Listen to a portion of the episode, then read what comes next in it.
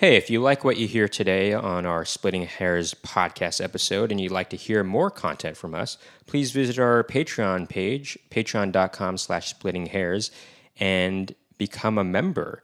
And with by becoming a member, you'll receive very exclusive benefits. How about that, Max? That's cool. All right.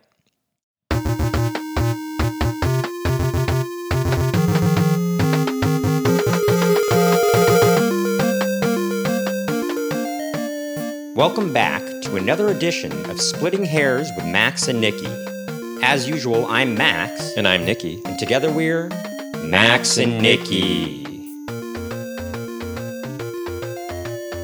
On today's episode, we'll be talking about our favorite Beatles albums. You know, we know, we thought that, oh, what a great introduction back to our podcast after taking a very long hiatus.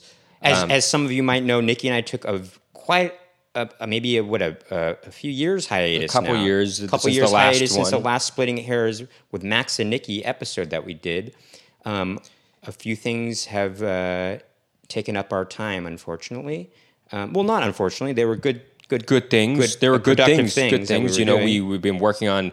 Uh, well, I'll relate this to what we've been working on. So, one of the reasons why we're doing favorite Beatles albums is one we love the Beatles, and who doesn't? Second, um, we're musicians, and we while we do a lot of originals, we also do Beatles covers. And um, third, we really like the '60s a lot. Um, you know, and so there you go. You know, and so related to what I was going to say is one of the things that's been sort of taking Six, up '60s.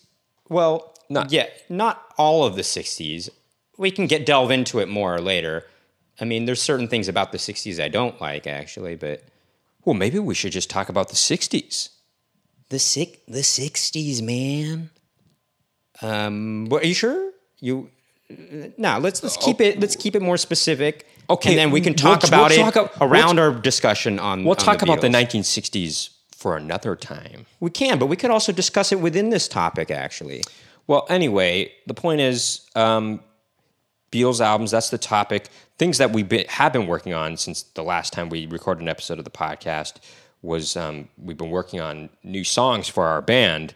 Um, so keep your ears peeled out for uh, your ears peeled out. Keep your ears peeled for uh, those new songs coming out. Hopefully, sometime this summer. That'll be exciting. That's right, and and our our band is influenced um, heavily, heavily by, by 60s music. Yeah. Um, including and, the Beatles and the Beach Boys and and 80s music and, and such as the Smiths and like and and, and um, modern some modern music. stuff too. Yeah, I mean, you know, I listen to well uh, contemporary stuff. I, I listen to contemporary production techniques. You know, so um, that's kind of interesting. You know, well, and there's there's some. I mean, look, contemporary music is kind of like an explosion, and it runs the gamut of kind of you know, I, I feel like there's no distinct. there's nothing right now. I feel like there isn't a. Well, never mind. What are you talking about? No, never no, mind. no. Never you don't know what you're mind. saying. I, I, don't know what I'm saying. Um. Well, no, it is. It is an explosion of styles. Actually, if you no, that's not what I mean. Though no. I'm talking about production techniques. No, sure. There's like sure. something to be. Uh, anyway, there is. I don't want to bore you. We could talk about that. it another time, but there is something about contemporary music that tends towards um, loudness. No, well, I actually think I think people are kind of well. That that's push, not pulling but back. That's not what I'm talking bit. about. I am talking about there's a as far as production techniques. What seems to be more the popular thing to do now is there's a lot of um, you know kind of a digital kind of sound. To no, but that's not that's that's that, that's what I was looking at, Max. Okay, this is what this is now. You are proving my point. Then no, you are proving my point, original point, which is that it runs the gamut. No, but that's not. No, I was looking this stuff up in the so digital sort of recording techniques started happening kind of in the '90s. You I'm not talking veering, about I'm veer, not ta- veering away from analog. That is. Can I just I, explain? Right. And and um, people really just wanted to, you know. So if you hear a lot of like late '90s, early 2000s recordings, they're very um, digital sounding, and in and subsequently they're very sort of sterile. um, a lot of people today think. And but at, at a certain point, people thought, well, wait, we don't want this kind of sound. We want an analog sound, but we want to be able to record with digital equipment because it makes it easier to manipulate the sounds. So what people try to do is, especially people in home studios, is they try to achieve an analog sound, but with the inexpensive digital equipment that they're using today. You know, and um, because not everybody has access to a an expensive studio that they can record in. Well, I mean, it doesn't matter. Most studios anyway use digital. I mean, they record in digital. No, no, I, they don't. They they record with digital. I don't want to bore you guys, but they, I don't. They record with digital software, but they don't. the The equipment they're using, like the microphones and the amp amp amplifiers and the preamps and, and all that stuff yes. is very often is is analog. Well, but I'm not even just talking about that, the, the mixing boards are are are analog. You know the I, the yeah, okay, but I'm talking about the software used. That is the industry standard is Pro Tools. I yeah, mean, but but but the, the the the compressors even that they use are are analog. We obviously don't have access to all those things. That's what I'm trying to say. Like, okay, but this is actually this is getting this is stuff all, that this is all regardless of what I was talking about. I'm not talking about the techniques they're using as being digital. I'm saying the quality of the sound has um, kind of a digital vibe to it, or like kind of a futuristic vibe. I, I don't want to say futuristic, but sort of. It's hard for me to say. I don't want to say electronic vibe because that's such a general thing to say. But well, if you listen for, let's just take a listen. Like for instance, let's take Billie Eilish for example. Um, the the quality of that sound is very, for lack of a better word, is very um, contemporary sounding. There is something. Um, well, there is something to achieve the effect of what they're the way they sound sounds. It doesn't sound like something that was okay. vintage or anything okay, like that. But the you know, point, there's something very okay, but that's not. Cut, there's something very uh, okay. I don't okay, know digital about. It, I don't know how else to put it. Actually, well, that's not what. Okay, but uh, okay, I guess that's what you mean. But that's not. Most things recorded there, there's going to be. It's not going to sound completely vintage. I mean, not that. Not that's not a. I'm, I don't mean that as a pejorative. I think it sounds really cool. Actually, well, that's what I'm saying. That that okay, but you know our own music is going to have a vintage vintage quality to it but yes. it's going to sound like a modern production because we are recording with modern you know software and, and things like that. You know that that's the idea. I, I don't want our stuff to sound like it was from the 60s you know? Right but i just want to mention when Nikki says modern he means kind of as opposed to like genres of like modern like if you think of classical music you know or, or oh, like brother high art there is a distinction between contemporary and modern. Modern tends to mean, you know, That's, the modern why era. Why are you bringing this up? well, anyway, that kind of started in the around the turn of the century, the 20th century.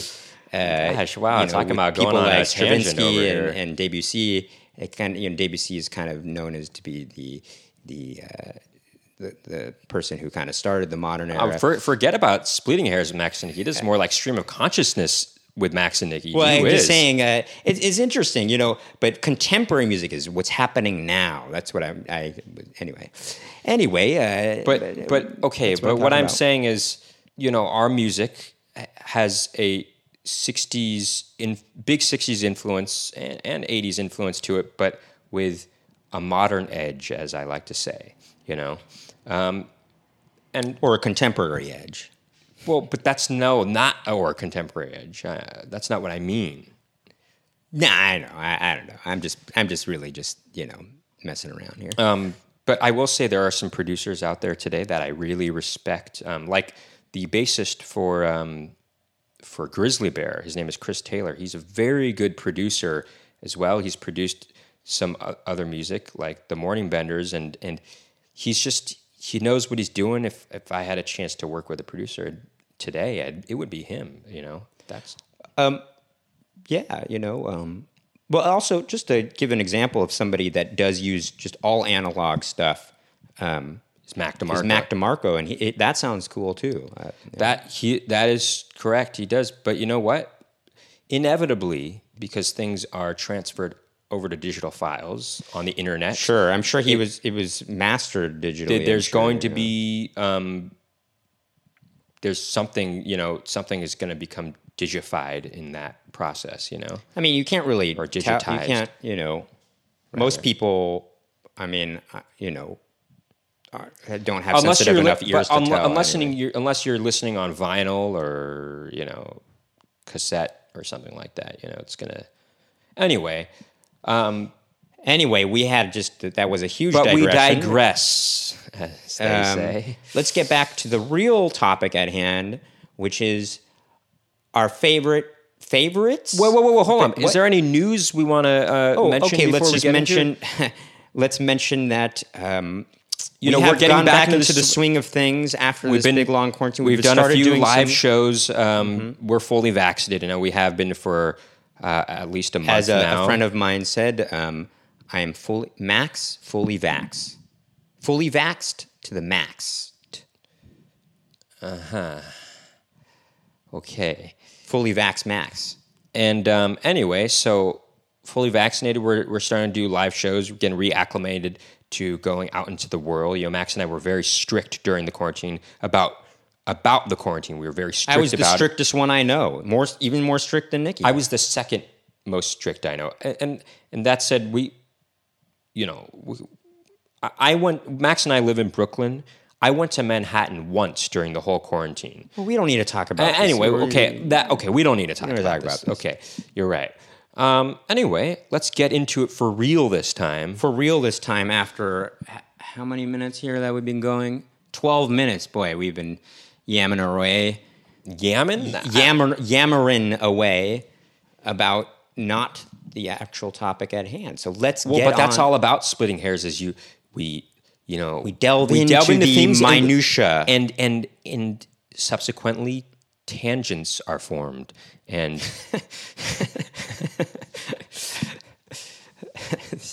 all right.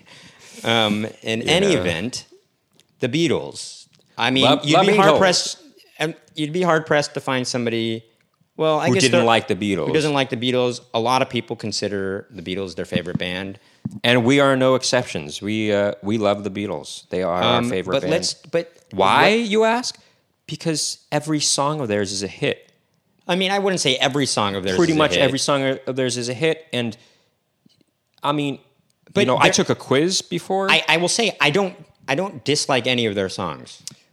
I, I took a quiz before. Do you dislike any of the Beatles songs? No, I think they're all there's. I think most of them are great, and most of them are hits. A few of them I can understand. Some people I know I've talked to some people saying that some of them they don't like but I always find something of value in all of them, actually. Well, anyway, um, including you know, I, Revolution Nine. I once took a quiz see how many Beatles songs I could name within a span of like I don't know, it was like 15 minutes or something like that. And um, you know, there's I think there were about 220 Beatles songs recorded or something around there. May, may have been less, maybe have been a little bit more and but I was able to name I think like 184 Beatles songs recorded in in that amount of time. Pretty good, right? I couldn't do that for any other band. I mean, probably uh, most bands are not, aren't even that as prolific. So you know, but I mean, I took the same quiz. I now I part of the quiz though was a little confusing because it was including covers that they did and that's, I would have gone a lot more actually had I known that. I thought it was just all original stuff. So I felt that was a bit unfair. So the point is, well, one of many points is we have a lot to say about the Beatles, and here we go. So Max, what's your uh, well, I just want to clarify Beatles when I album? said including Revolution Nine, I had said that before. I, I I'm not saying that there is merely something of value in that song. I think that it's an it's important, and I think it, I I like it. Do you? I mean, I don't know. You know what? It's been a while since I listened. I actively decided to listen to Revolution Nine. You know, perhaps it's interesting. It's I an interesting take a delve into it's that. It's an interesting experiment in sound. Actually, well, no, I mean, look, people in the 60s, bands started getting influenced by, I should say, of the time, mod, contemporary composers at like, you know, quote unquote high art music, whatever you want to say, like Stock, Stockhausen. Is Stockhausen or Stockhausen?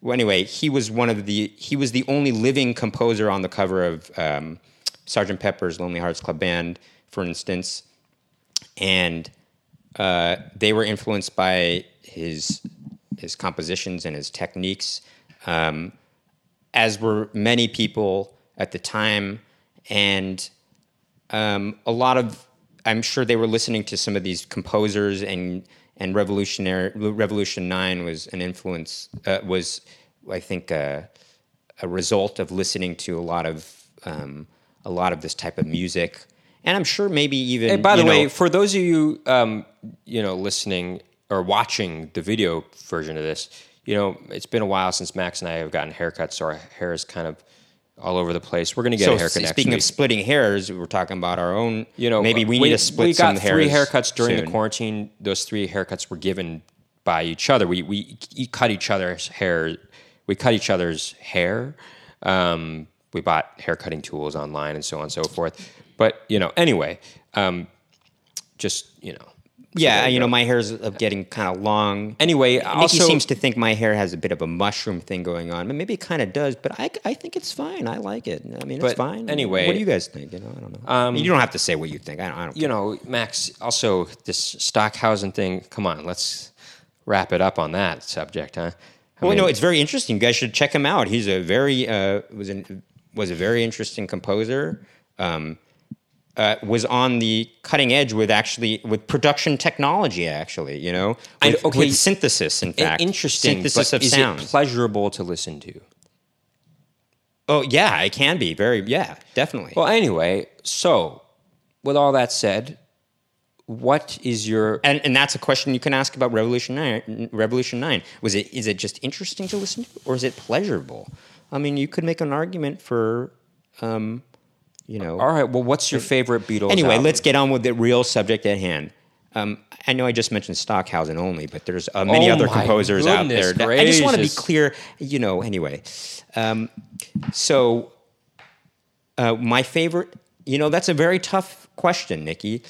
Um, I I would probably have to say, especially since because of the uh, the medley portion of it, I would probably have to go with Abbey Road. Um, may seem like a typical answer, but it's Wait, no, that's not a typical answer. The typical answer would be Sergeant Pepper's Lonely Hearts Club Band. I no. I, I usually the typical answer would be Rubber Soul or Revolver. That's what most people say when I ask them. But Sergeant Pepper's Lonely Hearts Club Band is often ranked the highest because of how groundbreaking it was, and it was. and influential right. and inspirational. I guess influential, inspirational, pretty much the same thing. What Uh, was well, my actually? It's not. What's my true. favorite Not Beatles same thing, album? actually, Did you ask that? uh, I didn't ask it, so we. Do you want to ask that? I, maybe. What's your favorite Beatles album, Nikki? Well, I probably would have to go with Abbey Road myself. but this is not to say discount the earlier Beatles albums. I do love the early Beatles stuff. Um, and A Hard Day's Night's got a lot of great hits on it, you know, and that I would rank very high in my favorite Beatles I, I would. albums I would rank high. You know, please, Please please, me. you know. which was their first album. I mean, I, I really love the the covers that they did. You know, Anna is one of our favorites. Um, Sure, Baby, uh, It's Anna, You. go to him, yeah. Um, but you know, you know, although those aren't on the same. Hard album, Day's Night. sorry. It's got If I Fell. It's got and, it? and I Love Her on there. And I Love Her. It might be my favorite Beatles song, Um, or at least no. It's it might be. I would say it's in my top five. You know, along I with, should have known better is one of my favorites. and that is also on, Hard Day's on Night. Hard Day's Night. Exactly. I mean, you know, you got a lot of great hits on there. You know, I mean, I would say Can't Buy Me Love and you know Hard Day's Night. Magical Mystery Tour has a lot of my favorite tunes. Well, on I used too. to say Magical Mystery Tour, which is more of a soundtrack album. I used to say that was my favorite because it has All You Need Is Love on there, which Strawberry Fields th- forever. forever. Well, yeah, yeah Uh, you say that. but you know, uh, um, Wait, is it called Strawberry Fields Forever? It is called Fields? Strawberry Fields Forever. Yes, that, that's the full name. Um, you know, but Hard Day's Night, it's it, like those early Beatles albums. But they're really think, fun to dance to, and not just dance to, but listen to, and they're very good. Um, it's okay, um, but uh, well, here's Abbey the thing. but, but oh, as an oh, album, oh, I wanted to say this. I was trying to remember, and I love her. It, it's in my top five Beatles songs, but you know, "She's Leaving Home," which is off of Sergeant Pepper's "She's Leaving Home" is that might be my favorite Beatles song of all time. Maybe, maybe that, but also "All You Need Is Love," which is on Magical Mystery Tour. Um, you know, I know this is a typical one, but "Hey Jude" really is great. I mean, that is top sure, five. That, I mean. I, I kind of do like these anthemic ones are, are kind of fun, you know. Sure. Uh, not kind of fun, they're really. But Abbey Road, it's really just. Um, As an album, I think that sticks out to me as the best album. Abbey I Road I think part of it is because of, they really use the album format because of the, the medley that they created. You know, right. And I, you know, I think John Lennon once said that it was sort of a cop out that they made a medley. He was just said something like, "Oh, these were just a bunch of incomplete songs that we threw together," you know, and maybe that was true, but maybe but it worked. It works well as a medley, you know. I think um, work wraps its way around. You know, I mean, like the medley starts with "You Never Give Me Your Money," and speaking of uh, "You Never Give Me Your Money," let's see what what is the song called on McCartney One? Um, what is it called? Baby, I'm, maybe I'm amazed. No. Ooh.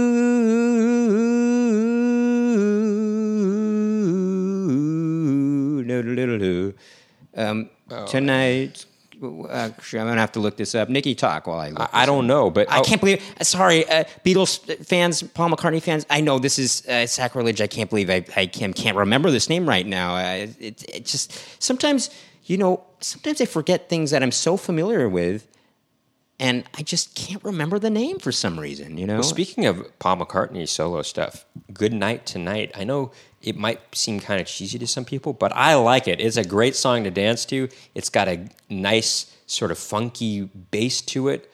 I like that song. It's good. I say it's good. Um, Abbey Road, you know, it, it starts with "You Never Give Your Money," and you know that the theme of that song sort of wraps back around on on carry that weight, um, which is kind of cool, you know. And it, it's just a really solid album. And I think they, they it was the last album they recorded, and I think they knew that was the end, and which is why the song "The End." Or part of the medley, I guess, the end really is kind of more poignant because it really was the end for the Beatles. Um, well, I think they, they also, I don't know if you mentioned this, they really wanted to kind of, there was a, apparently a lot of kind of tumult. Tumult, can I say that? It was very tumultuous the the recording of Let It Be. That's not entirely true. No, no, hold we'll on. I said it was apparently tumultuous. It, it, had been apparently. It had been apparently. Although there's a lot of footage about to come out soon that Peter in Jackson new, has compiled. In the new Get Back documentary. Get Back documentary that'll show perhaps that there was that, a lot of fun. That was that there was a lot of fun, and in fact that that that may have not actually been true. But you know, when you record with people for a while. I mean, we we argue at times. You know that happens. You know, so there may it may not have been as tumultuous as the, as the media had led on. Um, but with that said, I you know there were they, things like George Harrison going, "Well, if you wanted, why don't you just record it?" Or what was it? Was it? How does it go? That wasn't the best impression, but um, uh, well, I don't know. But he's like, "Why do you keep telling me what to do?"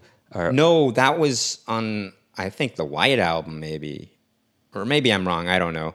Um, but uh, they did. I think the idea was they wanted to, to really make. They wanted. We used to play souls and we got hit. We used to go ah. I, whether or not it was the feeling that the Abbey, Abbey Road was going to be their final one, they did nevertheless.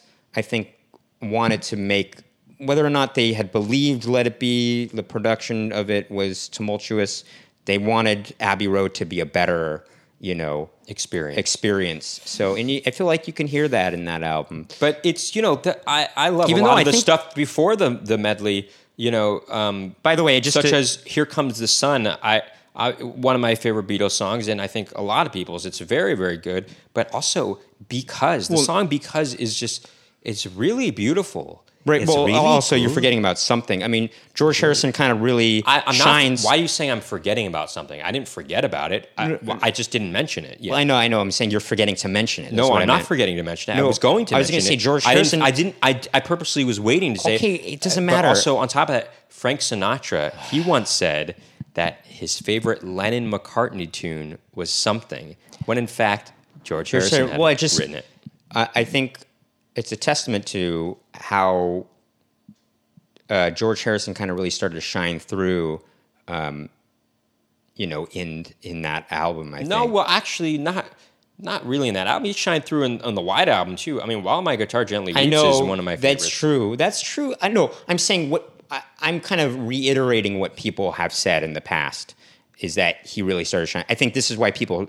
What I'm saying is why people seem to think that he started to shine through in that album, and I think Frank Sinatra saying that, oh, I think that's the best, my favorite Lennon McCartney tune, because they had been the ones that had been known as the songwriters, you know, and I think that idea of the maybe the the caliber of songwriting was so good on something that he thought they wrote it. Even though he even though he had written great ones before that you know i'm just saying what people what the maybe the thought process of what people were thinking back then. You know, um, I think George Harrison, you know, not only While My Guitar Gently Weeps, but um, you know, Blue Jay Way is really good. I like that song a lot. Well, that's on Magical Mystery Tour. I know. Well, that's before. Well, know, not just that, but like on Revolver, Taxman is a really. It's got a really cool rhythm to it. Yeah, ta- no, I know, I know. I'm just, I'm you know, just that's saying, really cool. You know? Yeah, yeah, yeah. No, see, you know, George Harrison, you know, people like to discount him and saying like he really, be, you know, was really be, became a great songwriter towards the end. But who knows if he was being held back? Like, who knows what the politics? He also of, introduced uh, were in that band. He introduced you know, about, about uh, Eastern uh, influenced uh, instruments and music to the rest of the Beatles, and and introduced it into the Beatles' music initially. You know. By the way, I just wanted to really mention, cool. you know, as many of you know, uh, just to say that the song I was talking about was "Every Night." Um, the Paul McCartney, the Paul McCartney one, one that's on Paul on McCartney. You one. know, you know, retroactively called McCartney One. I mean, it was just called McCartney when it came out. Um, it's just called McCartney One to dis, you know, distinguish it between McCartney Two and, and the most recent McCartney Three. I believe that right? That uh, that just came out, right, Nikki? Yeah, that's correct. Yeah. Um, I have not listened to that yet. Actually, uh, I think I that's right. I think McCartney Two came out at the end in the beginning of the '80s.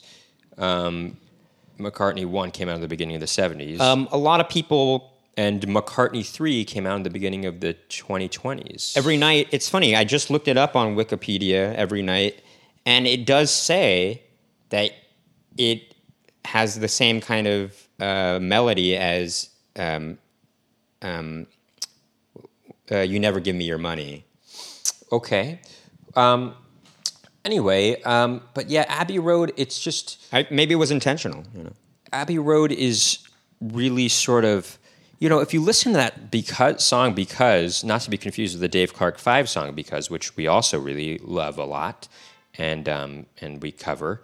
Um, That's a good song right there. Dave Clark Five, one of the other um, British invasion bands um, from the, you know, kind of mid '60s uh, that was kind of competing. I mean, nobody really could compete with the Beatles, and the Beatlemania was so big, but they were, you know, they had a few hits too. But yeah, no, Abbey Road is is, you know, I just, it's I like all the songs on it. I like Octopus's Garden on it. That's really kind of a fun tune, and you know, it's something I really. It's a, a Ringo effort there too. One of the very few Ringo efforts. Although you know, some would argue that George Harrison sort of helped him with the writing of that song. Well, I don't know if people would argue that he helped him. I think he d- did help him, but you're saying how much did he help him? Who knows? Sure, you know, and some people knock Maxwell Silver's hammer. Wait, I like it, it Maxwell Silver's hammer? It, it's it's Maxwell Silver's hammer, right? No, Maxwell's Maxwell Silver hammer. is it Maxwell's? So it is Maxwell's silver hammer. See Maxwell's silver hammer. Right, See? Maxwell's. And I know these no, but things. it's it's kind of like you know Midsummer Night's Dream. I know how to say that now, but sometimes you would think, you know, in the past I thought, oh, is it Midsummer's Night Dream or Night I know, but- Midsummer's Night's Okay, just think about Or- singing the song. But it's Midsummer. bang, Maxwell Silver's Silver's hammer. You didn't say that. Bang bang, Maxwell Sil- Ma- Maxwell's silver hammer came See, down. you would go bang, a- bang, bang, Maxwell Silver's hammer. It Oh, wouldn't that- sound that would sound true. wrong. That's true. know? That would sound wrong. You just think about the song. If you're if you're questioning what the title of the song is, just sing it to yourself, and you'll realize, oh, this doesn't sound right. What was I? Oh yeah, mid it, it, a midsummer. Uh, oh no, it's a midsummer Night's Dream. I'm sorry. No, a Midsummer Night's Dream. yeah, a midsummer Night's Dream. That's what I No, meant. yeah, yeah. No, you see, you messed up again. I did. I did. I was like, I'm that doesn't make sense. No, but it you could think a midsummer's night dream, but that sounds weird, right? It's a midsummer night's dream. Or No, but you could say that's not some true. people might Actually, say you- a midsummer's night's dream. You know what I'm saying? what Nikki just did. But actually, you could say a midsummer's night dream because you can dream during the day too. So it would be like a midsummer's night dream. No, but you could think a midsummer's night's dream. Do you understand what I mean by that? K N I G T S? no, no, no, no, no, no. G- K N I No, that, that's not what I mean. I mean like a okay, a night's dream. You mean like Love's Labor's Lost? No. That's it is called Love's Labor's Lost, that one. right? Exactly. Love's labor's lost. But I think that's there's supposed to be some sort of humor in that actually. No, but like that there is a, midsummer double possessive. A midsummer's like okay, so the night's dream is being possessed by the midsummer. So like the possessive of night's dream is midsummer. So you would say a midsummer's, and then the dream is possessed by the night. So night's dream. Do you understand what I'm saying? no, I get it. It's a double possessive. Yeah, but right, but it is a midsummer night's dream because a midsummer night is possessing the dream. If you know what I mean. but there is Love's Labor's Lost. I wa- I saw that um, at Zellerbach Hall in Berkeley at UC Berkeley Okay. uh, when I was a senior in college. You know what? We just on just on a sidetrack because we're talking about Shakespeare. No, but it was it, it was done by the um, Globe Theater. the Globe Theater, uh, the traveling the Globe Theater. I, I Touring group. just on a sidetrack. Side note: We recently watched the 1968 film version of, um, of Romeo and Juliet, Zeffirelli- Zeffirelli's Romeo and Romeo and Juliet. and it's it's good overall. It's a good production. It's actually quite good. The more I think about it, the more I'm like, it's it's this is really good. It's quite good, and the acting is is is quite good in it. uh, especially the guy who plays Mercutio. He's very good. He's very good. He's very good. He knew. He seems to really understand the role, the language, and like there is also the I way thought- that was I- interpreted. the way the fight between Mercutio and Tybalt kind of gets seems going. more friendly. It It's- seems like it's a great. of- no, don't ruin it for people. Oh, I'm haven't s- seen- well- it's a great interpretation of the. it's a great interpretation of it that I don't think you often see, and I like that interpretation. I think the most. okay, but that's not okay. Well, that's not what we're talking about. I just wanted to say that um, also, but just the, let me There's just a big moment of sacrilege, though, in that in that movie, and that is that they cut part of Mon- Romeo's monologue. Yeah, uh, you know the but soft will light through yonder window breaks. You know what they cut out of there? Okay, it's probably the second most famous Shakespeare monologue after "To Be or Not to Be," right from Hamlet. to you know- be or not to be. That is the question. What is that from? What is that? I don't know. I think Brent made it up, or maybe No, not. it's no, he didn't. anyway, Did he? The, the, so. the whole thing is, but soft would lie through yonder window breaks. It is the east, and Juliet is the sun. And there's a lot more, but they they cut out. It is the east, and Juliet is the sun. That was just one of the f- few lines that they cut out of that monologue. Can you believe that? That's crazy to me that they would cut that out of that monologue. I mean, that's like saying to be or not to be, and then not saying that is the question. You know. I mean, it's insane in the membranous region, as Max would say. Anyway, it's insane in the membranous region. That's true.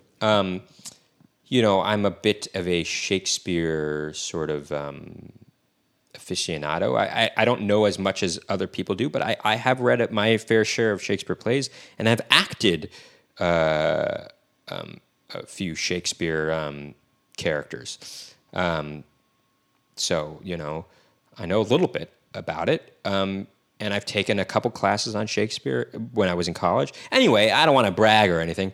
So anyway, Abbey Road. Well, I don't know. Max, stop looking up things. You know. So, well, you know, it's good to look things up.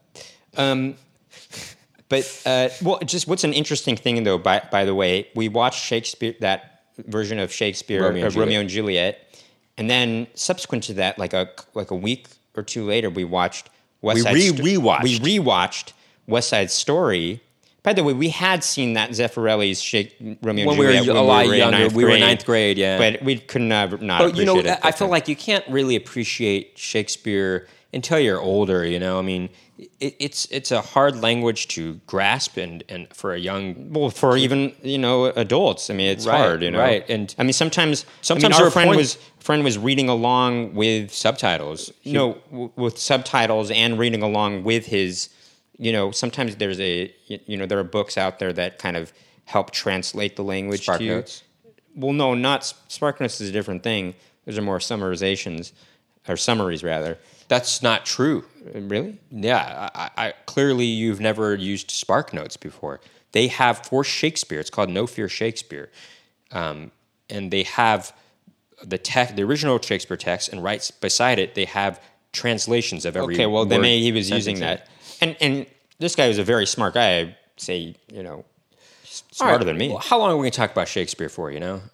Um, Anyway, we had rewatched. well, let me just we say, rewatched. Oh, I West just Side to Story, We rewatched West Side Story, which is obviously a based very on great Romeo and- musical. it's a great musical, but it's based on on Romeo Romeo, and and Juliet, and so it's an interesting thing. which in turn was based on Pyramus and Thisbe, okay, well, that's which is interesting. okay.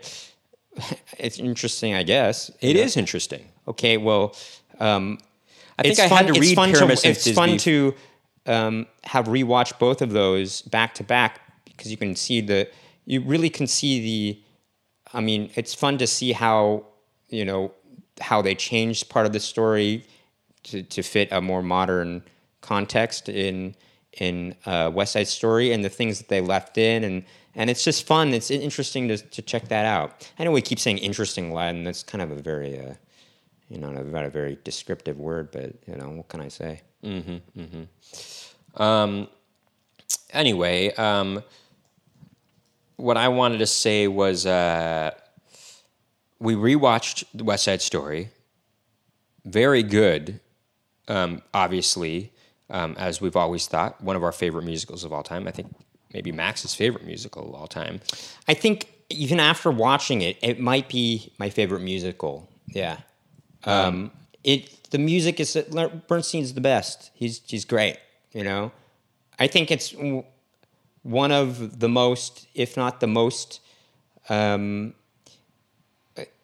as far as the music goes, the intent, the artistic intent behind the composition of it, I feel like is the most um, realized. I feel like as far as any musical I've seen. Uh, not not maybe But not the, totally mo- true. the movie version adds an extra layer of or or, of, say- of an I feel like- artistic film, of filmic vision, which it, it adds more. It, it adds something to the film that maybe you couldn't other, get with the stage. Other film adaptations of stage musicals don't do. You know, Right. Um, Robert Wise, great director. He also directed, um, you know, uh, um, The Sound of Music, which is another great musical film. Um, I mean, he won Best Pick. That won both of them won Best Picture. But uh, I was to say, yeah, the in, in, it seems like he Bernstein um, intended the most artistically, or it was more thoughtful. I feel like the artistic intention than any other musical that I've seen. Although that may not be true totally. I mean, Sondheim certainly is very, Well, I mean, very it- good. Sure. I mean, well, you know, are we talking about also just adaptations, or are we talking about you know just movie musicals? Because there's certain ones, you know. I'm not talking about just the songs themselves. I'm talking about the whole, the orchestrations as well, the whole composition of Oh yeah, but if you think about like the leitmotifs you know, used, you know. La La Land, which we both enjoyed very much, the artistic vision behind that was very outstanding. I mean, like just what was accomplished you know, even in just the, the latter half of the film was just amazing. Actually, you know, What are you talking about? What? La La Land, you know. La La Land, yes, but um, look, that is a great movie. I love it. I mean, sure, it's not flawless, but it's still you It's know, not flawless, but it's.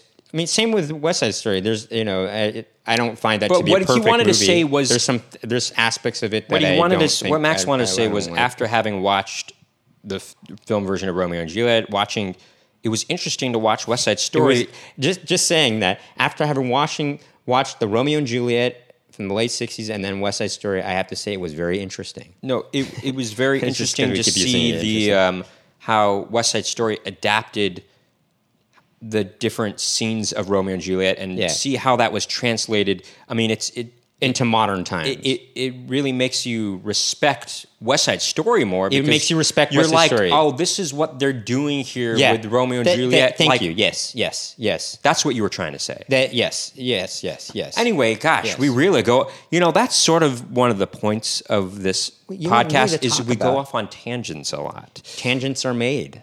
I mean, you may have thought that you were just going to get us talking about the Beatles and, and our favorite Beatles albums, but no, you're learning a lot more. You know, I recently was As watching. are we. I was watching this sort of documentary that um, Leonard Bernstein kind of uh, was the uh, the narrator for, or guess, or he he kind of uh, he started it off actually. He but uh, with himself playing I, the I piano. watched it too, yeah. Um, but he was talking about '60s Beatles- pop music actually. the Beatles in particular.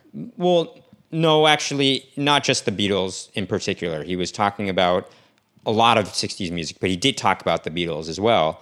Um, and he was talking about aspects of 60s music that he thought, because at the time, a lot of, you know, older people um, had a disregard for 60s music, pop music, because they thought it was, you know, they just didn't, it was bad in bad taste or just, it was, um, sophomoric in their efforts Okay, or okay, whatever, you know, on. or just didn't consider it high art or Okay, whatever, okay. or valuable for their kids to listen to or for them to listen to. All right, to. let's let's get on with it. What's and the point? he was he was um, using examples by listening to some uh, of the Beatles recordings, some other people's recordings. He actually brought Janis Ian on to perform a song, and she talked about. if you don't know. Janis Ian, she she famously uh, uh, sang the song at uh, what, um, sorry Seven- seventeen or at seventeen at 17. at seventeen. and he was talking about lyrically and harmonically and theoretically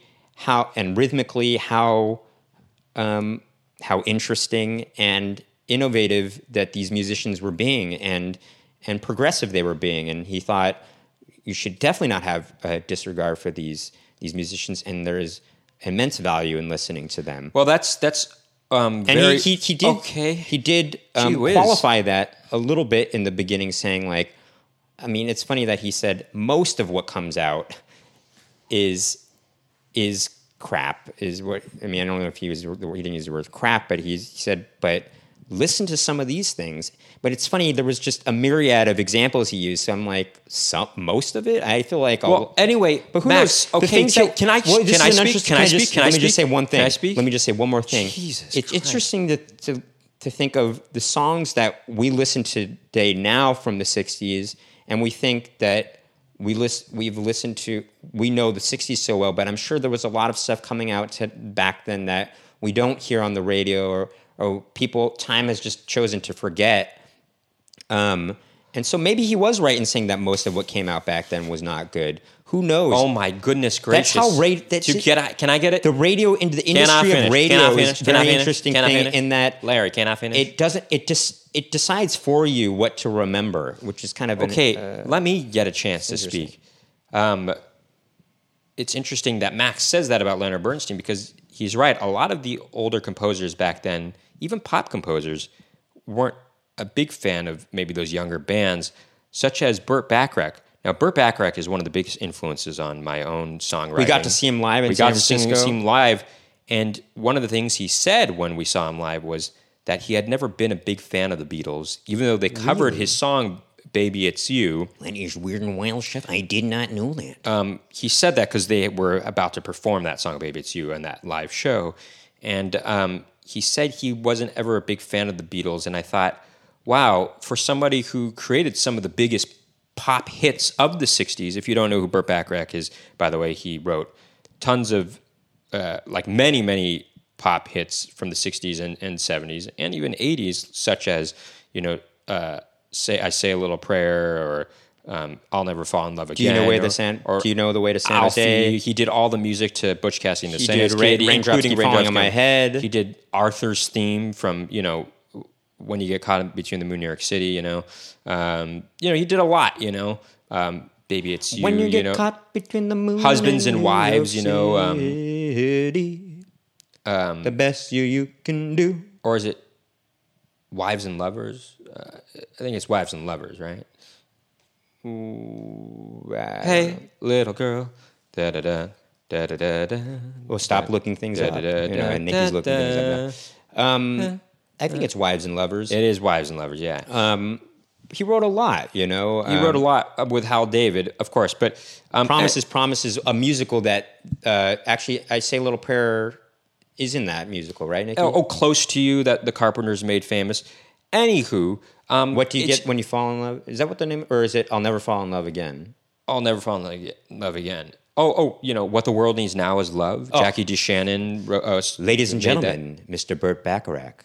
That's in Austin Powers. They he plays that song. On Um, anyway, um, so what I wanted to say was there was always these people that were trying to criticize, even in the '60s, trying to criticize the Beatles because they were just or so- just rock and or roll. but there were so many people trying to have a backlash against the Beatles because when something becomes really popular, peop even today, people try to poke holes and try to find something bad about those popular people, but they couldn't do they couldn't hurt the Beatles. They were so big and they just made so many great songs that it was just impossible. The public was going to like them no matter what, you know, and that's pretty cool. Well, okay, so that to go back to our original topic, um, I think what's interesting about I keep saying interesting. I'm sorry, guys. Um, what's noteworthy about the Beatles is how much they're how how progressive they were in their music and how much they changed their you know the their outlook on on how to compose music um, throughout the 60s it, it it's pretty profound you know and i think that certainly is. um, i i think that is something bernstein was trying to put um, kind of trying to highlight about Oh my them. goodness, man! Talking Well, about like taking forever. I mean, just something. listen to Abbey Road and compare it to Please Please Me. I mean, that was all within the span of just 10 years. You, You know, I I once met somebody. I, whenever somebody says that they don't like the Beatles, I just think, oh, they haven't really listened to the Beatles. I remember this one person I talked to before. She said, "Oh yeah, I don't really like the Beatles. All their stuff sounds the same." And it's like if there's a one band that All their stuff that is the doesn't sound least the same. true about that's the Beatles. All their stuff sounds different, you know? I've been watching some of these reaction videos to people listening to the Beatles for the first time on YouTube recently and one of the biggest things that one of the most common things that people say reacting to Beatles songs is, "Wow, all their stuff sounds so different." Like I thought I didn't like the Beatles after listening to this song, but then I listened to another song and it was totally different, and I like that. And that's what's cool about the Beatles; they have so much to offer in now, the way of now let's just talk about our favorite. We were, the original topic was what was our favorite Beatles album, and we did talk about a few things. You know, I was talking to a friend recently, and um, you know, some people say the White Album is their favorite. Oh, Golden Slumbers, by the way, I really love Golden Slumbers, which is on on Abbey Road. I mean, it's very good. I know it's a condensed part of the medley, but it's just it's great. And also, I don't know. Anyway, it's it's not particularly influenced by rock and roll. You know, I feel like that's one of those songs that is was influenced by the sort of you know British music hall um, songs. You know, you wouldn't say that. No, actually, Are you joking? Okay, what would you say is that? I would say the music hall stuff that he was influenced by was probably like when I'm 64 or something like that. You know, okay. I think that Golden Slumber is in fact, that is actually very has a big like anthemic quality to it. You know, as very much like was a very I think contemporary sounding thing at the time. You know, I mean, I don't know what just, you're talking about. Uh, think about just the part of Golden Slumbers. You know, go da da da da da da. Miles away you when you rise, sweet pretty darling, do not cry, and and I will sing a lullaby. It's, I mean, and then what are you talking about? And then it gets really. First of all, the lyrics, you know, I, I already knew this before, but the lyrics were, you know, the the the words were basically written f- from a poem from uh, 1885. You know, so. Well, okay. By the way, you're saying 1885. Just well, it doesn't matter. Um, so yes, so we I feel like we've talked about Abbey Road at ad nauseum. No, we didn't. No, no. I mean, we could go through every individual song. We won't. But you know, she's well, so heavy. We, we, can go through. she's song. so heavy. Um, you know, I want you. That song is it's very long, but it's very just.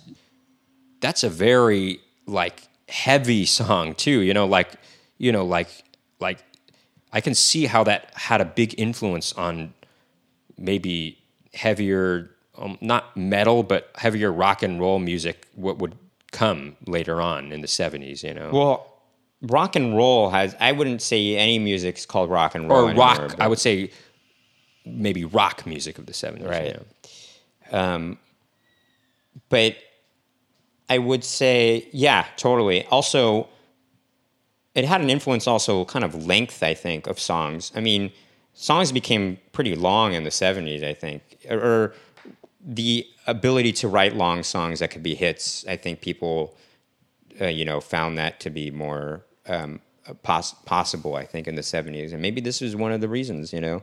Um, like to think of Stairway to Heaven, that's a long song, or it's a longer song, a longer hit song, you know. Sure. Or even, you know, Bohemian Rhapsody, you know. Sure. Um, but okay, if you want to talk about all, you want to talk about all the song, go through the, the list of songs of Abbey Road. We don't have to. No, okay, we don't have. to. I mean, Sun King. I love that song. It's very relaxing. I like just putting that on if you want. I know it's very short, but it's it's a nice song to just sort of sit back and relax to. The Sun King. I like that a lot. Well, I mean, there's also you know you're forgetting what mean Mr. Mustard Man? I don't I don't need to look at a, a, a track listing. Well, you like, forgot like you. you. forgot to say "Come Together" though. You know that's I I didn't forget that. I was getting to that. The reason I didn't mention "Come Together" is because, frankly, it is a little played out. I mean, everybody plays that. It song, is played out. Know? It is played out, but I think it's a great song. It is a great song, but was we saw one time in high school. We went to a classical we were involved in the classical we, guitar we, we ensemble. Took, we took classical the, guitar class no, well, at the community no, college. We were in the classical guitar ensemble. That's at true. At the, the community local college, community college next to next our, high, high school. school. and um, we went and saw. You know, our teacher recommended to watch this you know, one guy. Okay, who was a classical guitarist. And, and so we saw him do a live performance a of it. solo version and of the last song he played was a, a, a solo acoustic classical guitar version of come together, and it was so choice. Very good, yeah. So choice, okay. Um, and a funny thing that we would do with our friend often was, you know, we would say, "Can you do that?" You know, clearly we couldn't do it, you know, but we'd always say, "Can you do that?" You know, how the how what he was performing. He would do. Basically. He would play, and then he would do the you know, you know how it goes dun dun dun dun. He would do the on his on his like not on with on the body. He would do it like with his thumb. You know, it would be kind of like this kind of thing. I think it, no, I think it was both with his fingers. His other I don't know about that, but it was a very cool effect. Um.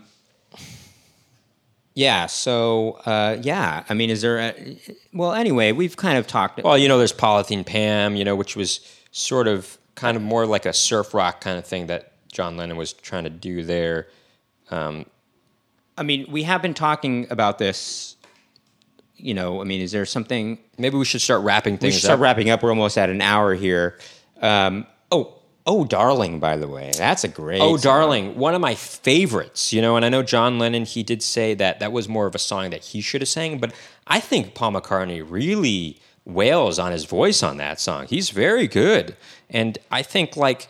Wait, you know, John Lennon thought he should sing that? Yeah, he's like, oh, that. He's like, it was a good song, but he's like, I always thought that was a song that I should have sang. You I- know, that was more of a John it's Lennon kind song. of funny to hear that because it's so ingrained into our you know minds that, Paul sings that song because it's so well known that Paul sings it that um, it's hard to imagine John Lennon thinking that he should have sang sang that song. Well, I don't know. Also, you know, I'm not saying Paul McCartney's a better singer than John Lennon.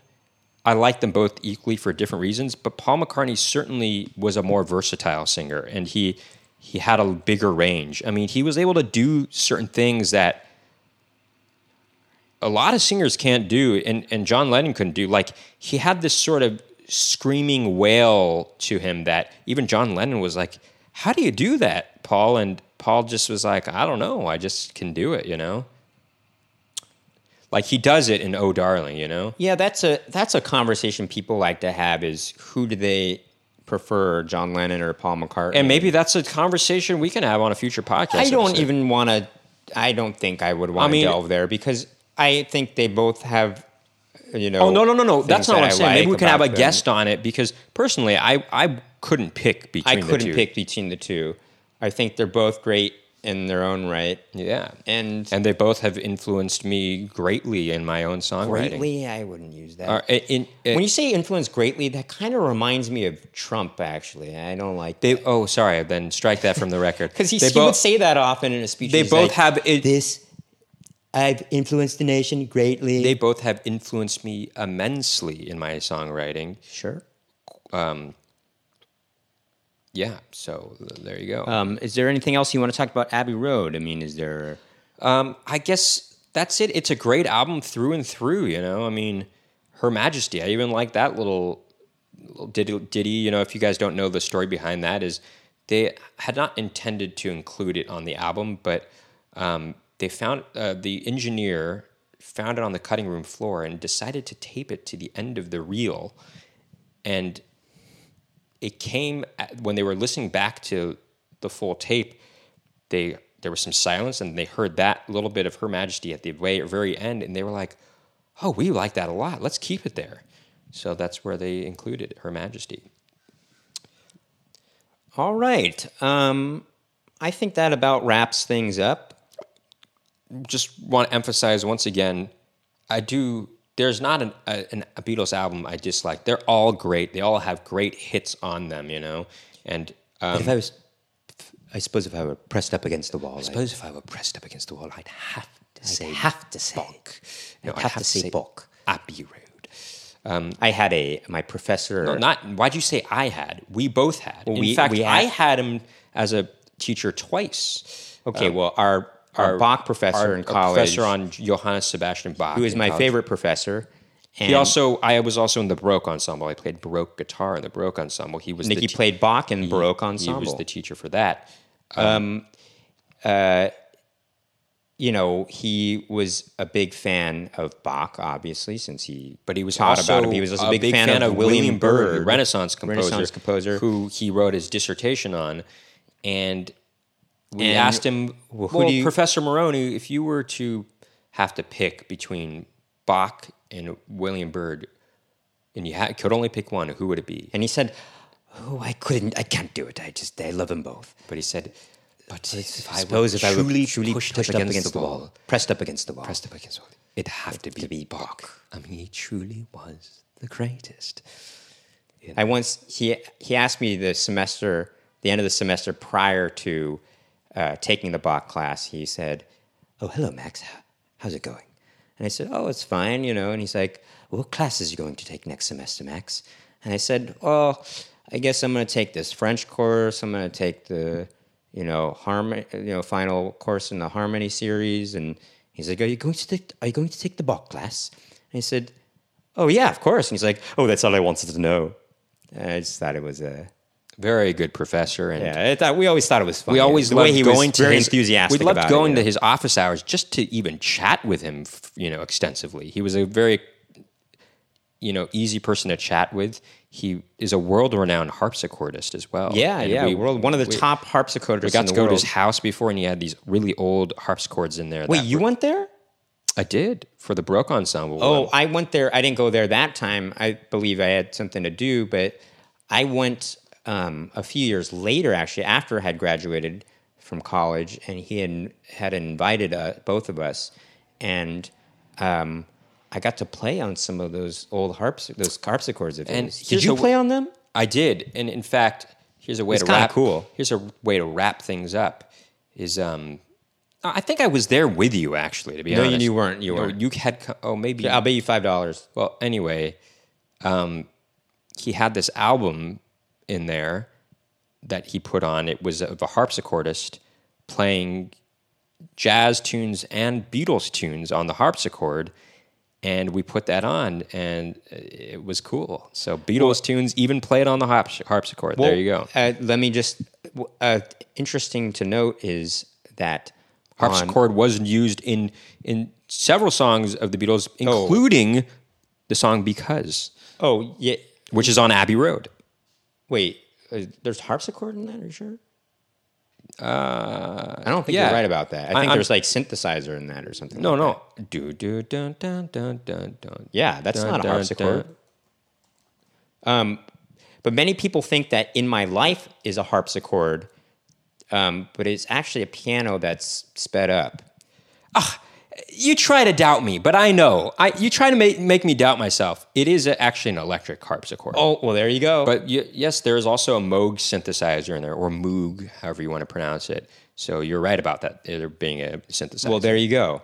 But I, if you want to take a look here real quick, But you said you doubted me my- because I know the way it starts the song, you know. Uh, but right. But in my life, though, people think it's a harpsichord, but it's actually a piano that's, That's being sped up. Sped up. Basically, am I right about that? Yes, George Martin. He couldn't play in my life, which is on um, Rubber Soul, um, which I actually played. I covered in my life at our high school graduation. It was one of the most nerve wracking things I ever did in my life. Was In my perform- life? perform a song in front of our high school graduation. There were you know thousands of people. Thousands? Yeah, because there were there were 400 graduates or something like that. There were 400 graduates? Yes, there were 400 graduates Well, around. th- then there wouldn't have been a thousands. think about how many families are coming to. I mean, think about the families coming to um, these graduations. You know, I mean, just think about that. Okay, but you there- know, I- even though even were- if there okay. were two people per graduate, that's It's only 800. okay. Eight hundred plus the four hundred graduates. Okay, but that's still not thousands. I guarantee there were thousands of people there. So you're There- saying- I would say there were a lot, at least two thousand people there. You were saying there, there's at least 2,000. I would say there's at least 2,000 people. there. Maybe. I think that is true. Anyway, very uh, nerve wracking. I did perform it, and guess what? Got a standing ovation. Okay. People, uh, people liked it. I think, even though you know, I'm sure if I looked back on a recording now, I'd be very embarrassed. Um, you know what I'm embarrassed about having done at that graduation? I wore, you know, you you'd have your gown, and then you, if if you graduate with like, you know, with some achievement or something, you got like kind of a Distinctions. distinctions. You get like a gold sash or like ropes or whatever, and we had all this like stuff on our necks that I'm like, I should have just not had that. I did that. Oh, I, my I, co- I don't agree with you. I'm glad I wore it. I it, it shows that you know I worked hard in high school, and I'm shown that I this is kind of a symbol of that. You know. yeah, but it's like, what do you need to show that off to people? Now, one thing that You I need to do show that regret, off? I, I need re- show that off. regret, I really regret is, um, you know, there was a senior awards night. Um, you know, basically, a lot of awards were given out to seniors in, in our high school, and there was a night. Do you really want to talk about And this? Okay. yeah. our older brother, that same night, he he was a he and a sketch group, Boom Time. They were performing, and our older brother Brent was saying, you know, this might be the last time you could see us perform live as Boom Time, and we're like, oh, which one do we go to? And we decided ultimately to go see Boom Time because Brent kept well, no, saying no, we were at the beginning. we were at the beginning of the senior awards night, but then we were like, okay, we got to go.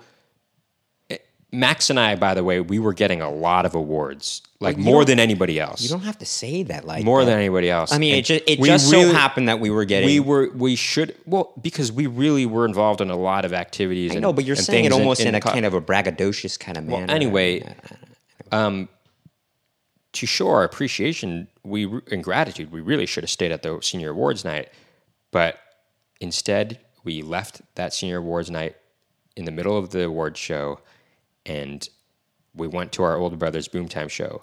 Was it a good show? Yes.